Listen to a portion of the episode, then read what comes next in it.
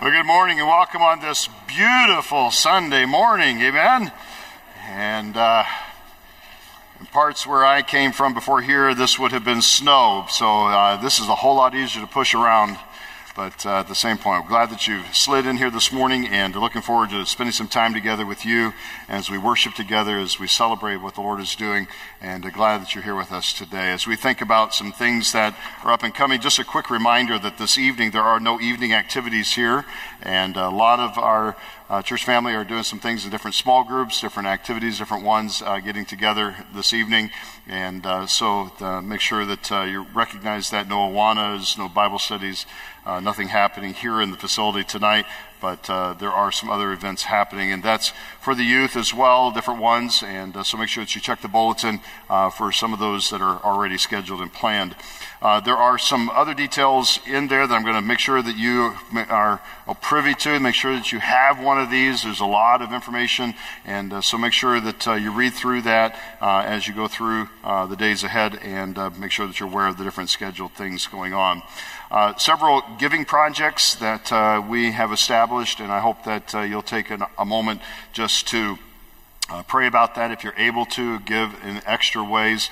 Uh, this is above and beyond what we give. Uh, to help us as a church do what we do as our mission. But uh, these are some special giving projects, and uh, they're listed there. And hopefully, if you can, if you're able to, give towards those opportunities. Uh, in that insert, uh, or on that insert, excuse me, are uh, again lots of different things. But again, the, the Academy prayer cards, we, we have those back in the foyer. And uh, if this is something that uh, you uh, don't really understand, what, what is this all about? This is something that we did back in August. Uh, we introduced our teachers. We had a fellowship time together with them, uh, ice cream social, and uh, this is uh, a way for us to just re engage with praying for those who are leading within our academy. And uh, so you perhaps were there and you maybe picked up a few. Uh, this is a way for you to then expand that, maybe get a few more, and pray for them through the rest of the school year and thinking about them as the Lord allows them to challenge the hearts and lives of our young people. So that is a way for you to get connected and to also have an earnest part in the ministry of our academy. So appreciate your prayers for that. And others that are here as well, and uh, hopefully that uh, you know you can take part in some of these activities. Uh, I want to mention today that we're praying for Melissa Baccarella, and uh, she was here for our mission emphasis back in October, and she's back in Italy. And uh, so, really appreciate your prayers for her and uh, pray for her ministry there in Casale and uh, uh, what the Lord is doing in that work. And uh, so remember these others. There are some others that are mentioned up in the prayer request, at least one of our other missionaries. And uh, because of where they are located, I'm not going to mention their name, but we refer to them as M and S. And uh, so remember them if you would, and especially for her as she is undergoing chemotherapy, she is struggling with cancer. And uh, so we just want to remember them at this time. And uh, they are serving in a region where uh, things have started happening in some of the recent news events and some of the issues that are going on in the world. So just ask that you be in prayer for them if you would, please. Well, there's a verse that uh, we are focusing on as uh, we've been looking at this study in John that we are doing, Come and See. And uh, this verse is one that really sets the tone for much of what the rest of this book is going to be about. And uh, so, taking some time to really ponder and to think about what this means and our, our understanding of it personally, I hope that you have a personal relationship with Jesus Christ and that you know Him to be your Savior.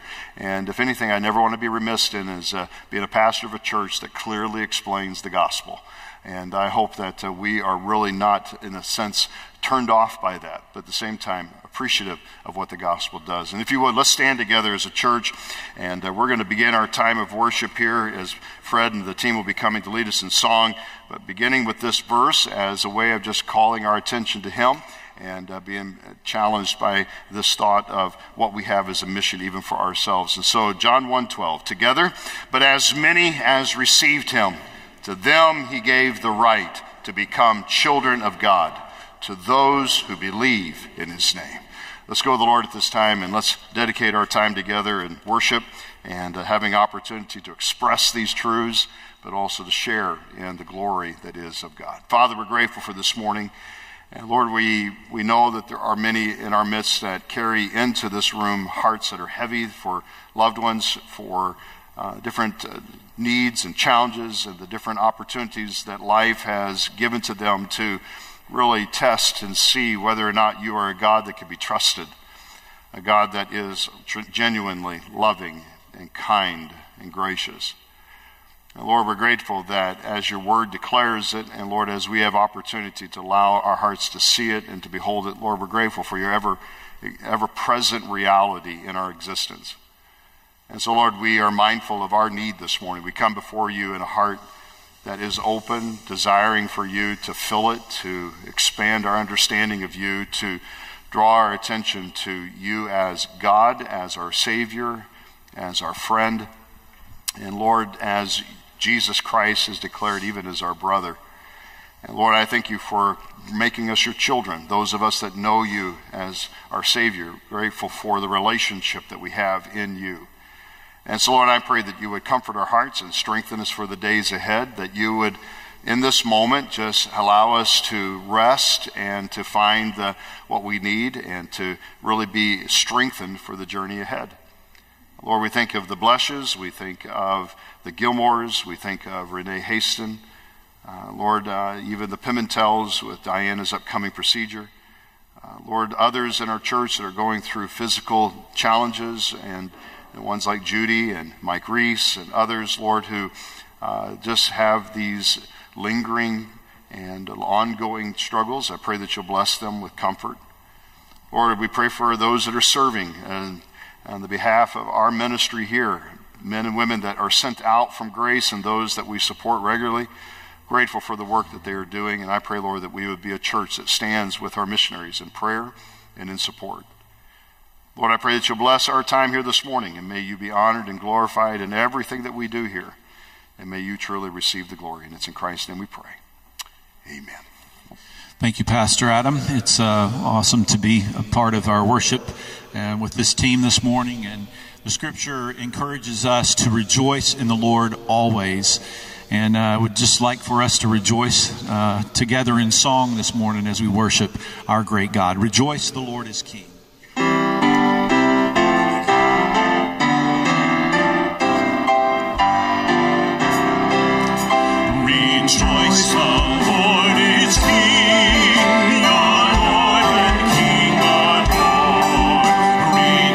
You.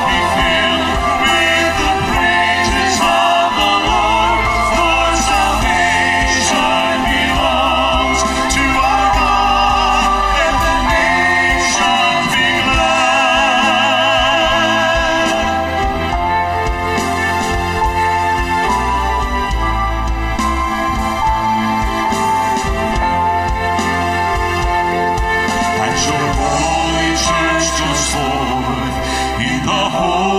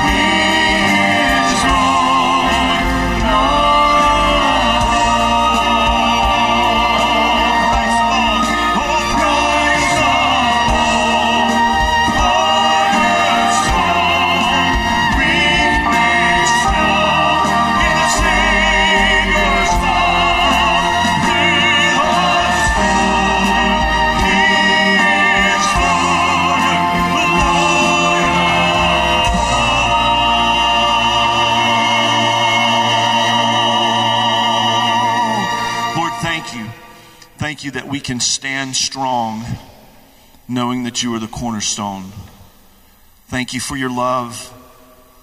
Thank you for your strength. Thank you for your grace and mercy in our lives. We love you today. Lord, thank you. In the name of Jesus, we pray. Amen. You may be seated. It's a joy to have the choir sing this morning, and we'll continue in worship as we sing. What a beautiful name.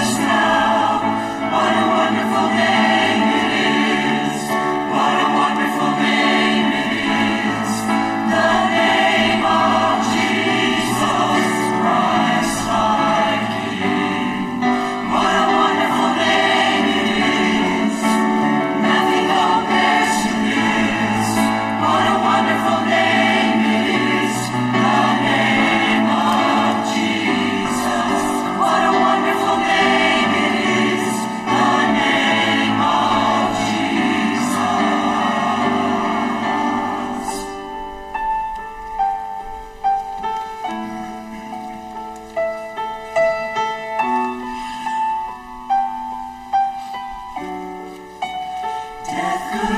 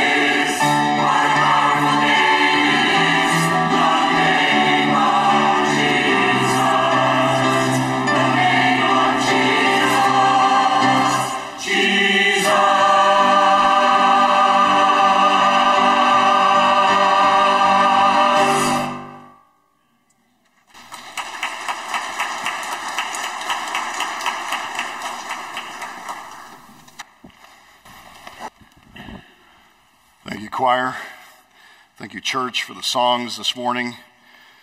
I appreciate our participation in that and what a joy it is to sing together.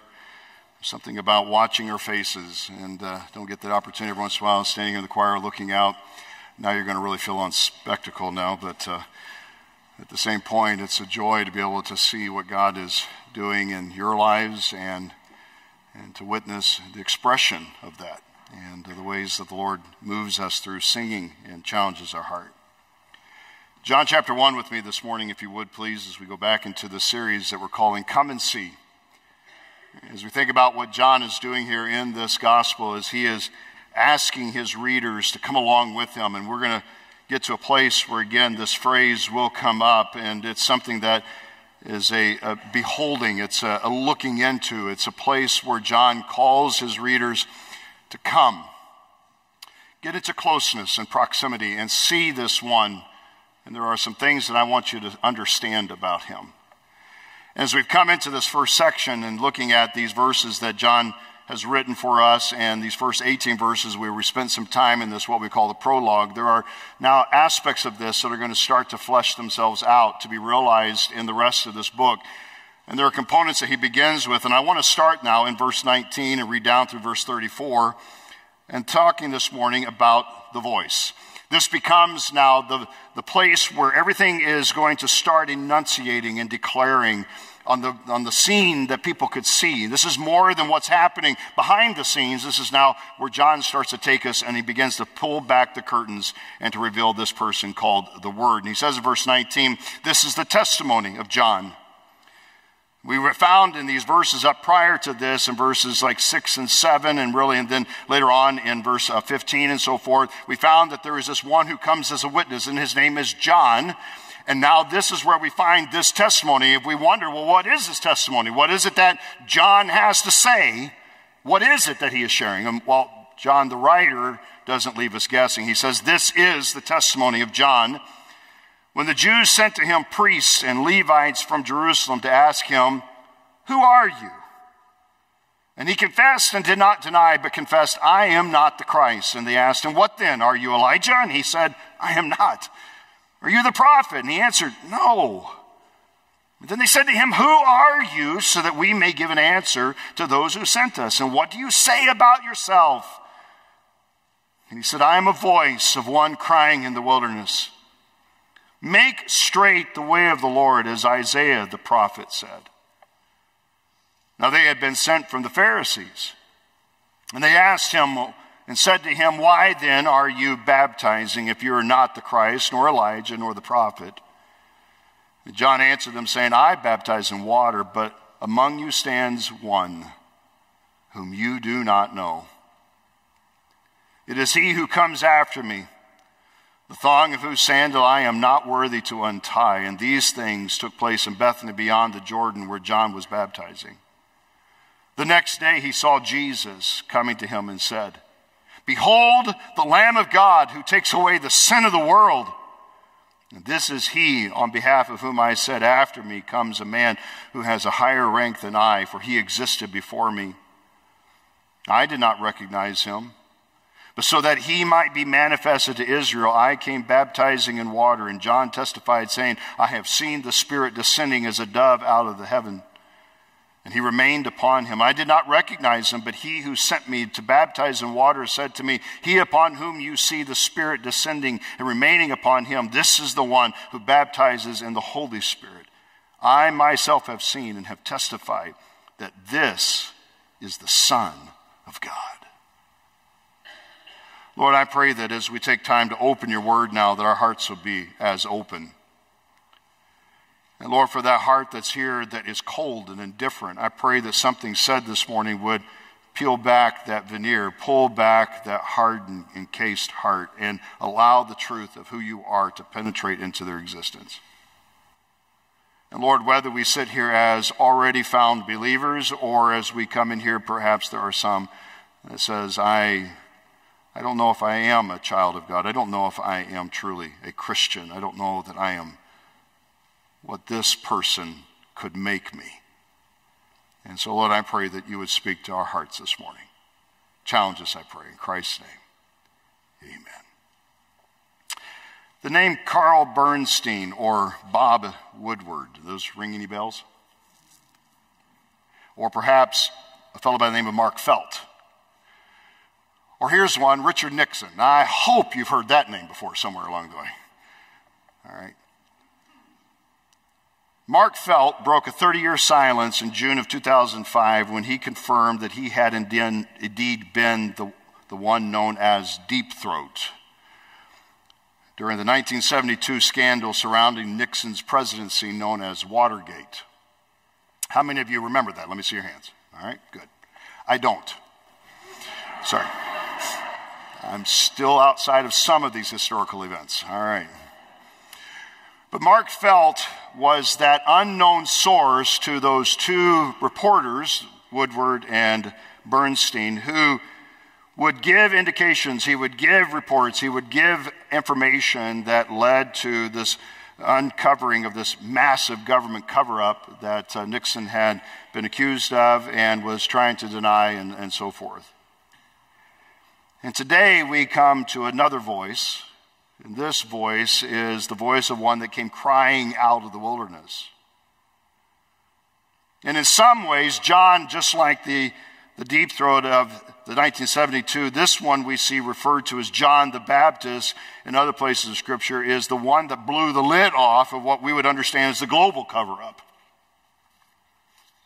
Sin darkness, rebellion, all that's been hiding and blinding the eyes of our, our world from seeing the truth about their God and their Creator.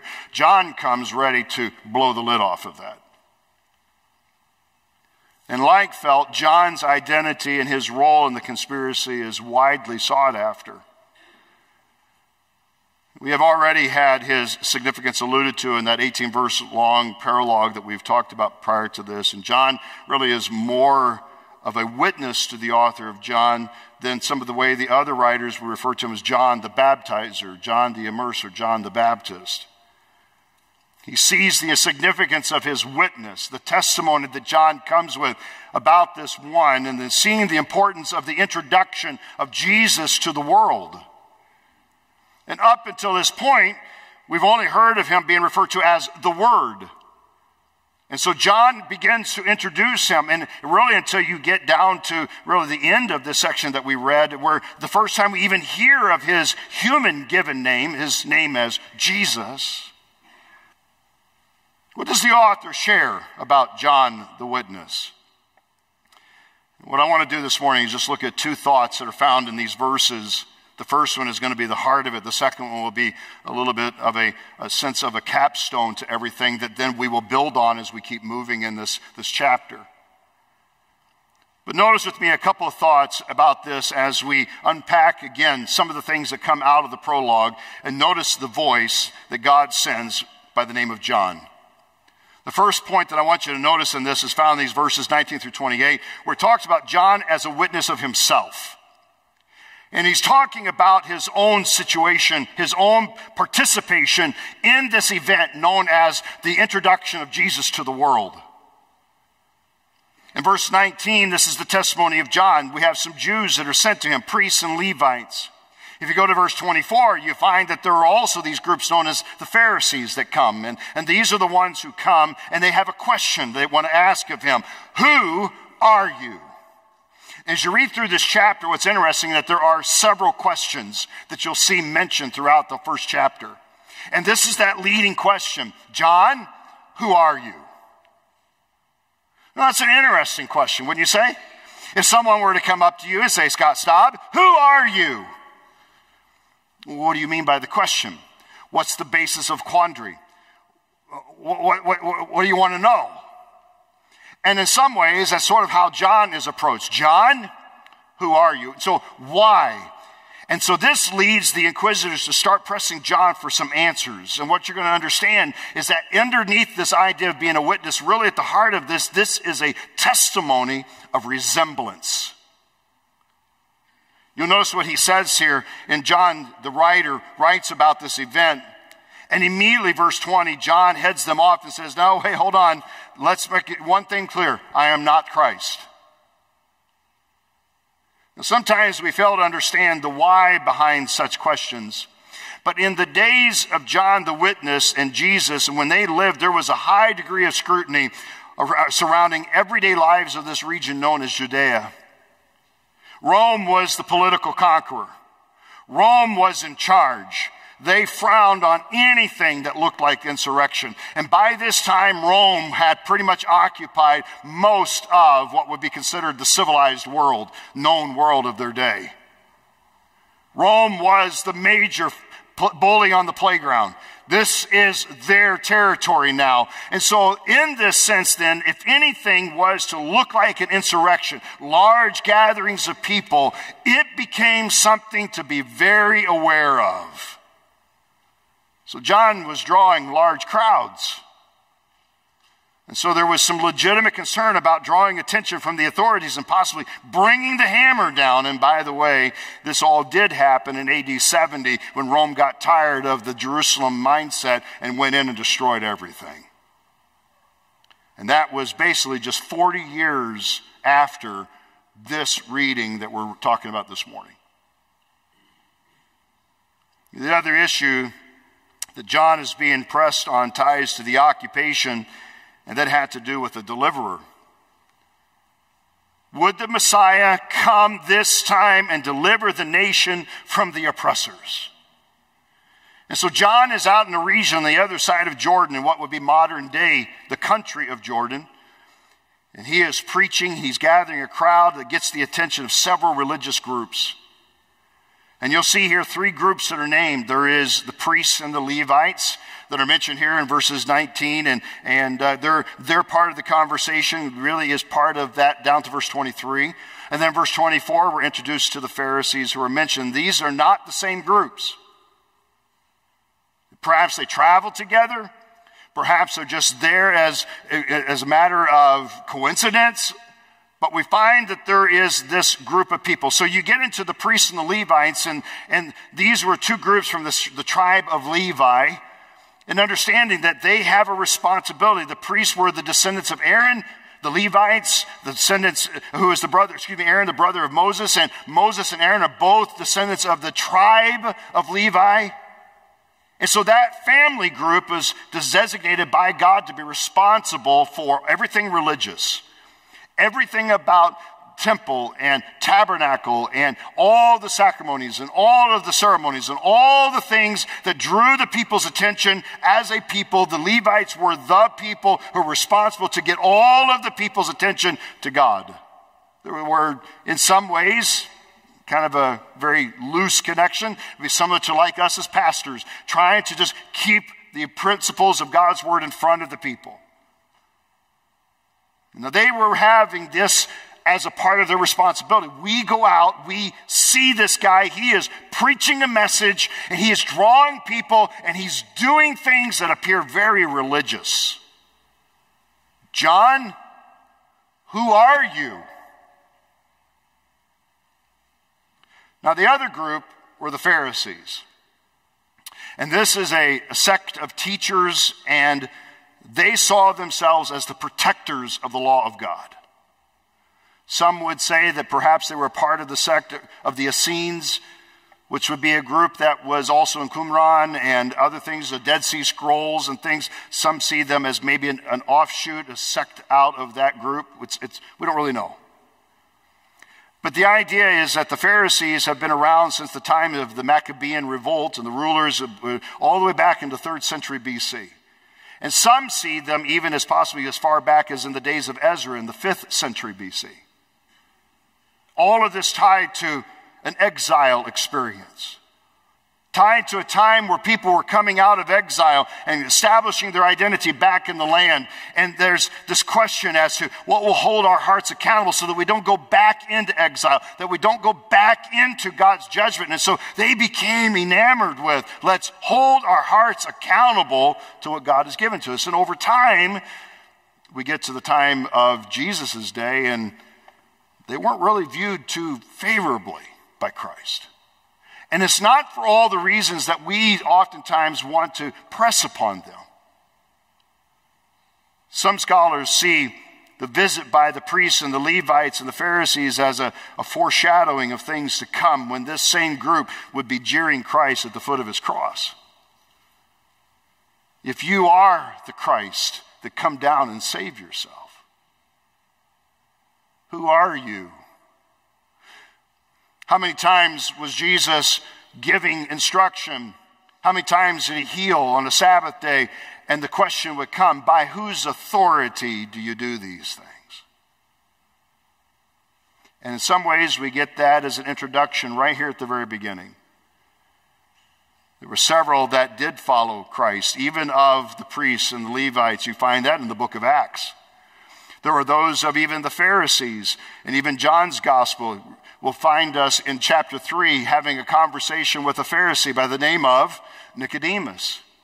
We also know that there is another one who will be at the cross taking his body down. And so we understand that not all of these individuals had a hardened heart against what would be seen in the person of Jesus Christ. But right here at the beginning, when Jesus is being introduced to the world, there's a real question. John, you're testifying of some things. Who are you? Who are you, John? John immediately allays the leading desire to know if he is in fact the Christ, and he emphatically states no.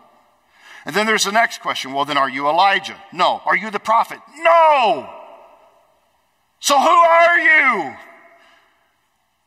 And we uh, have to give an answer to those who have sent us. And John quotes for them from Isaiah chapter 40 and verse 3, where he says, I am a voice. This is not just a testimony of resemblance, but it is also a testimony of preparation. As he says, This is the witness of myself as I tell you who I am. What I'm telling you is, is that you may want to compare me to things that convict your heart, things that we know that the time is going to reveal, this, this sense of the end of all these things that were going to happen. There would come like one, like Elijah, that there would be a voice who would cry out of the wilderness. There is one who declares the coming of the Messiah. And that's me. I am that voice preparing the way. And what is he preparing? The passage that John chose to quote at this moment was not an obscure passage to the hearts and minds of these that are asking. Isaiah is truly one of the greatest of the prophets among the people of Israel. And most likely, John even is using their question about him being the prophet to prompt this in a way to introduce them to this introduction of his ministry. The interesting thing about Isaiah chapter 40 is that it is the natural break inside of the book of Isaiah. Isaiah chapter 7 through 39, they speak of how God is a trustworthy God. That no matter the threats from the other nations, that God will care for his people. Those other nations will fail. But what does the nation of Israel do? They still turn to these other nations as if they could deliver them from their, their own oppressors. But God would not forsake his own. Isaiah chapter 9, we've spent some time even looking at that in the Christmas season. And unto us a child will be born. And his name, Emmanuel, God with us. And what will we also know him as? The wonderful counselor, the mighty God, the everlasting Father, the Prince of Peace a throne without end, a dominion that will not have an end. And so then you come to chapter 40. In Isaiah chapter 40, and especially through chapter uh, verses chapters 40 through 48, the message turns to hope and to deliverance. Oswalt, in his commentary, he says it this way: He says, In the entire chapter, the central focus is on God. God's trustworthiness does not end at the point of disobedience. The other neat thing about Isaiah 40 is that most of the first portion, from verses 1 through 11, the prominent element is speech. And again, as Oswalt com- comments on that, he says, This good news must be spoken, announced, and proclaimed. It is like the author, John, here in John chapter 1, takes us from announcing the existence of the Word and then is telling us about His voice.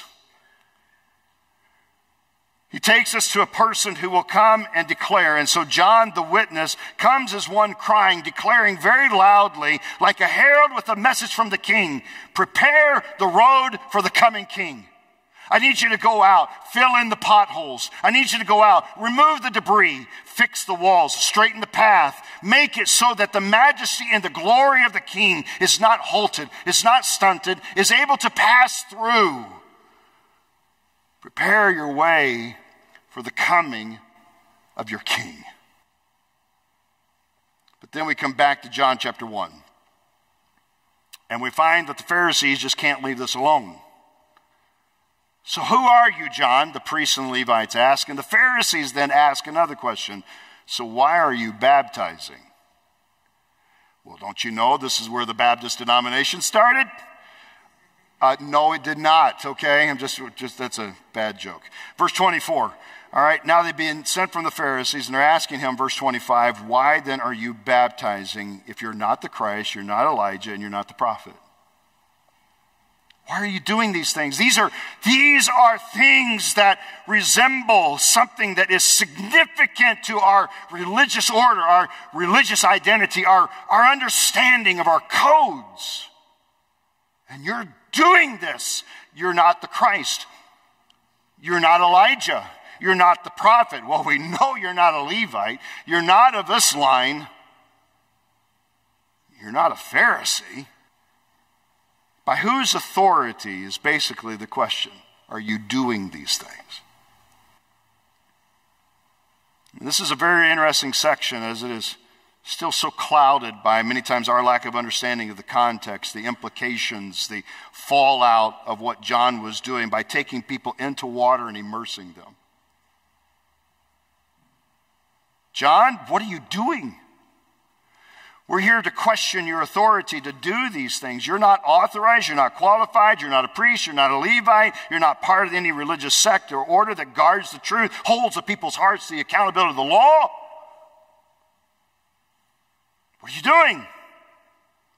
It's interesting that Luke adds a little bit, and there's the other gospel writers will do so as well to the message that John was preaching. In Luke chapter 3 and verse 3, Luke writes, And he came talking about John the Baptist, and he came into all the district around Jordan preaching a baptism of repentance for the forgiveness of sins. Oh man, we hear that, and our minds immediately go to our day and age when we talk about this concept of forgiveness of sins.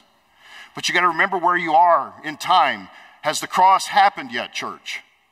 Has Jesus died yet? Has he been buried yet? Has he resurrected yet? And so his understanding of forgiveness of sins is still tied to an understanding of what is still previous to a cross experience. This is not, again, Ephesians 2 8 and 9 that we're talking about here. And so there is a confrontation here of things that existed and the means by which John is calling the people's attention to how they have a right standing with God, even with the revelation that is theirs in the moment in time. So many times we get to believe that the whole point of you know, the Old Testament is about works and orienting them to performance base and only about the morality. But really, what we find is the Old Testament was that teacher about how inadequate we are in comparison to the holiness and the purity of God and that we're constantly under that reminding agent, the, the law, that we are responsible for our conduct, responsible for our situation. And what does that lend itself? To behold the God that He is, to compare ourselves to Him. And that's really what John is doing here. Baptism was not a Christian creation. The pagans, as well as the Jews, used ritual baptisms for parts of their ceremonies. And the word chosen here is not about the act of making something holy. It's more tied to the idea of a cleansing or identifying with what makes you clean. As well, John's baptism is different from our Christian baptism. John's baptism was closer to the idea of the laver in front of the holy place, where the priest would ceremonially express their purity as they would enter into the dwelling place of God to serve. It was tied to a message of repentance, a message of acceptance of the forgiveness that only God could pour out. And the question that John is really asking the people that are coming to him have you repented? Do you have a change of mind about why you do what you do? A change of mind about who you are in relationship to God? Do you understand that He is God? Let me tell you the testimony that there is one coming. And so, John, why are you using the water in this way? What are you trying to say? Why are you out here in the wilderness of all places doing this and not in Jerusalem or joining some established religious order? John, what are you really trying to say? And what was John's answer? I am using water to get your attention where it needs to be. Because one, a very important one, a person whose very shoes I am not even worthy to untie, is going to be baptizing those who believe on him with the Holy Spirit. And this is where we get introduced to the idea of the Holy Spirit for the first time, really. Not the first time, it's been in the prologue, but really as it's expressed here. And God is going to allow us through John's writings to pick up on, again on this later on in spe- specifically chapter 16. And then we get into the book of Acts and we get into other places. And for that, we're going to have to wait until we get into verses 35 and following and, and look at some of the things that come. But notice again verse 26. I found this phrase very interesting in what John records for us here. And he says, John answered them, saying, I baptize in water, but among you stands one whom you do not know. In verse 11, that Jesus came to the ones that would not even receive him. And this is setting up our second point in this section. John, as a witness of himself, but notice, second of all, in these verses 29 through 34, where John is a witness of his Savior. In verse 29, the next day he saw Jesus coming to him and said, Behold, the Lamb of God who takes away the sin of the world. Where John's testimony of himself only had a resemblance to other great individuals, and where John's testimony of himself was simply a way to prepare for this one, this section gets to the real message. John's message was a call to repent. You need to see the course that you're on. You need to understand the mindset that you have chosen. You need to have a change of mind, a change of heart. You need to turn. But the problem with repentance is that it can lead to New Year's resolutions. You've heard of those, right? How many of you have had one in your lifetime? Let's see, you got a New Year's resolution. How many of you are still holding on to the one you started the year with? Some of you went like, oh, no, I didn't. See, repentance without a true objective object to put your attention to can just simply lead to a New Year's resolution. It can be take it or leave it. But genuine repentance understands that there is something greater to be gained, something greater to be achieved. So John is confronting them with a message of repentance. You're doing things wrong. Well, who says? Uh, God. Who's that? You know, what's interesting is that when you read the context in which John is doing his ministry, there's not just Jews that are here. In some of the places, you find that there are even soldiers. Now, some have tried to argue okay, maybe those are palace I mean, excuse me, uh, temple soldiers, and maybe there's some other, you know, maybe they're still part of the Judaic custom. But I believe that what really what we're finding here is that this is such a mixed lot Gentiles and Jews. Isn't that interesting? That even from the beginning of this, this introduction of Jesus is that it is for God so loved the world, which is exactly what he said. He came into the very world he created. And even to those that were truly his own, they wouldn't receive him. Turn away from sin. And this was the message that John preached to the Gentiles and to the Jews alike. And that bothered the religious groups because they saw themselves as descendants of Abraham and they didn't have any need of any rite R I T E, any ceremonial performance done on them or any introduction to such a message. They saw themselves as already pure, as holy, as children of God because of Abraham. That's not right, John. You're preaching a message that speaks of, of a coming king and a kingdom authority, and we're in because we're descendants of Abraham. Wow, this is starting to get us a little bit clearer to understand what he's going to have a real major confrontation with Nicodemus in chapter 3. You're a ruler of the Jews and you don't understand these things? What, what are we not, what, what are we missing? What do we get? That's the point. You didn't see him. But John's message was one that is calling his listeners to prepare their hearts to receive the coming Messiah. And with this coming, the Holy Spirit would come along as well. And out of the wilderness, something was calling, giving voice to prepare for something radical, something that has never come in this way before. I love that expression, out of the wilderness. You know how many times in Scripture something comes out of the wilderness? Jesus is tempted, he goes into the wilderness. When the Israelites were tempted, they went, were in the wilderness for 40 years. Woo! That was a long time. And here comes one out of the wilderness, and he declares a voice. It is a call to behold the Lamb of God. Another testimony of a name that's given to us. And what is interesting is that this is really the only time we ever see this. There, there is nothing that I could find, and there's some things that you know you could give maybe some connection to, but nothing real clear that somehow John makes this connection to the Messiah. And what we find in this declaration of this name, Behold the Lamb of God, this becomes a message about sacrifice. A lamb that is ready to be sacrificed for the sins of mankind. This is about the Lamb of God, and it speaks of sanctification. It means something dedicated for this purpose, something that is uniquely set apart for this entity, for this goal, for this reason the Lamb of God. And it speaks of sonship. Because he goes then in verse 34 this is the Son of God. Because it was only God Himself that could remediate the sin. It is only God Himself that could forgive the sin. It is only God Himself that could do anything for our sin.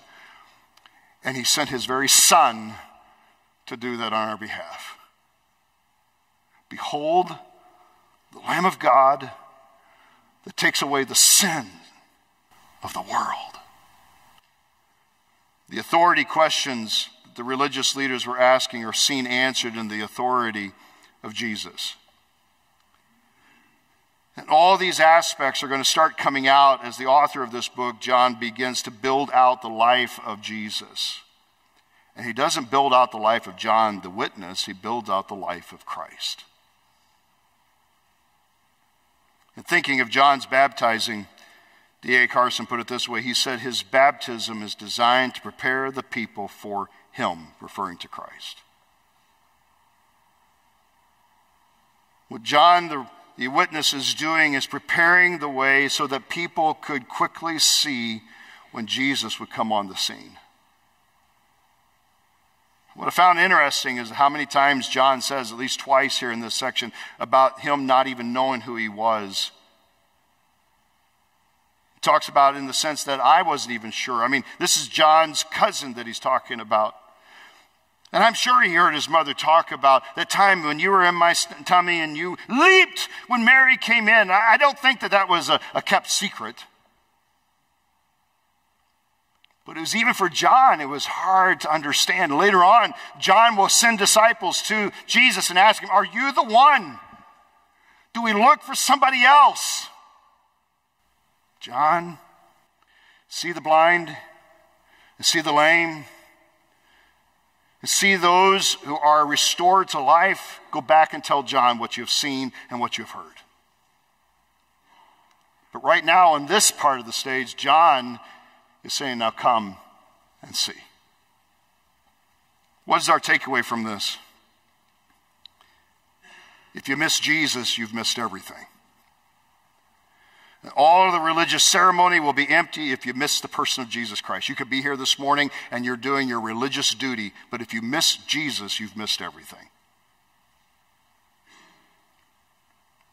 This is not just a Jewish problem, this is not just a Jewish opportunity.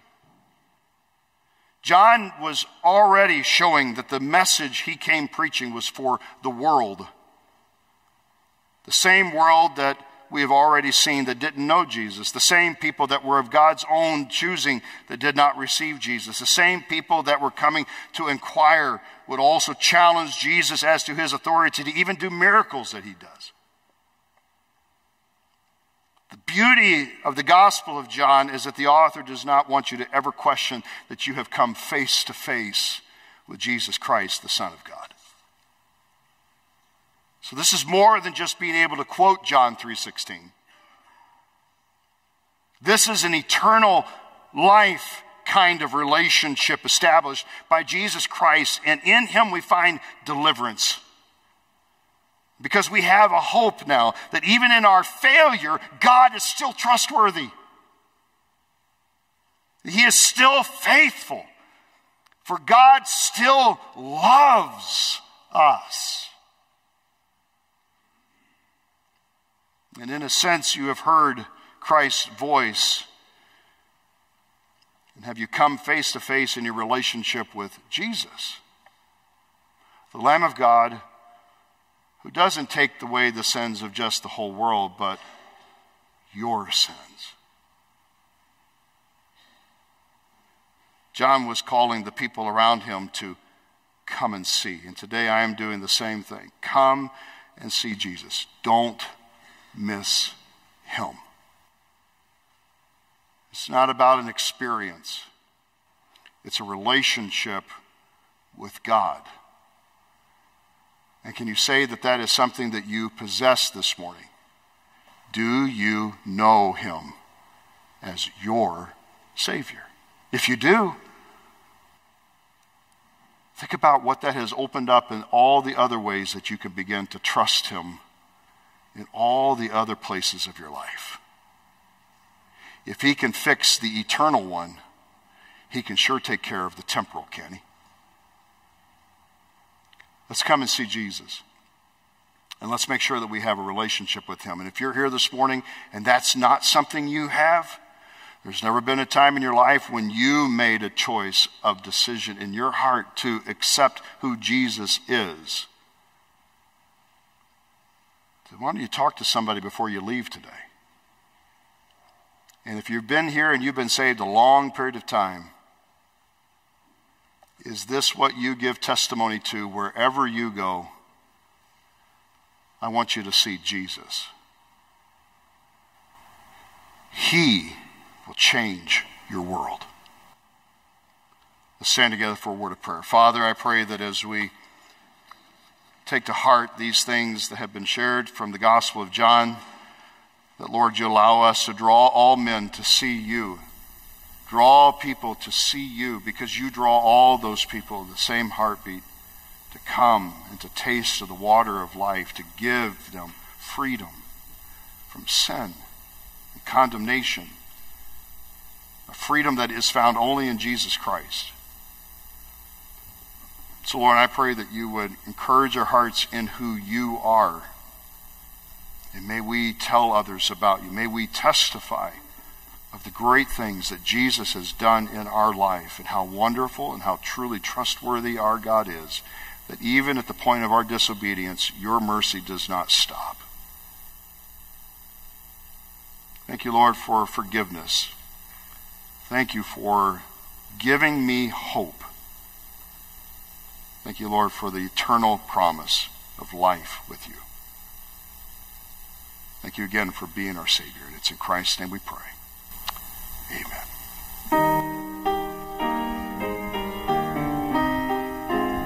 Sing with us, Be Thou My Vision. Be Thou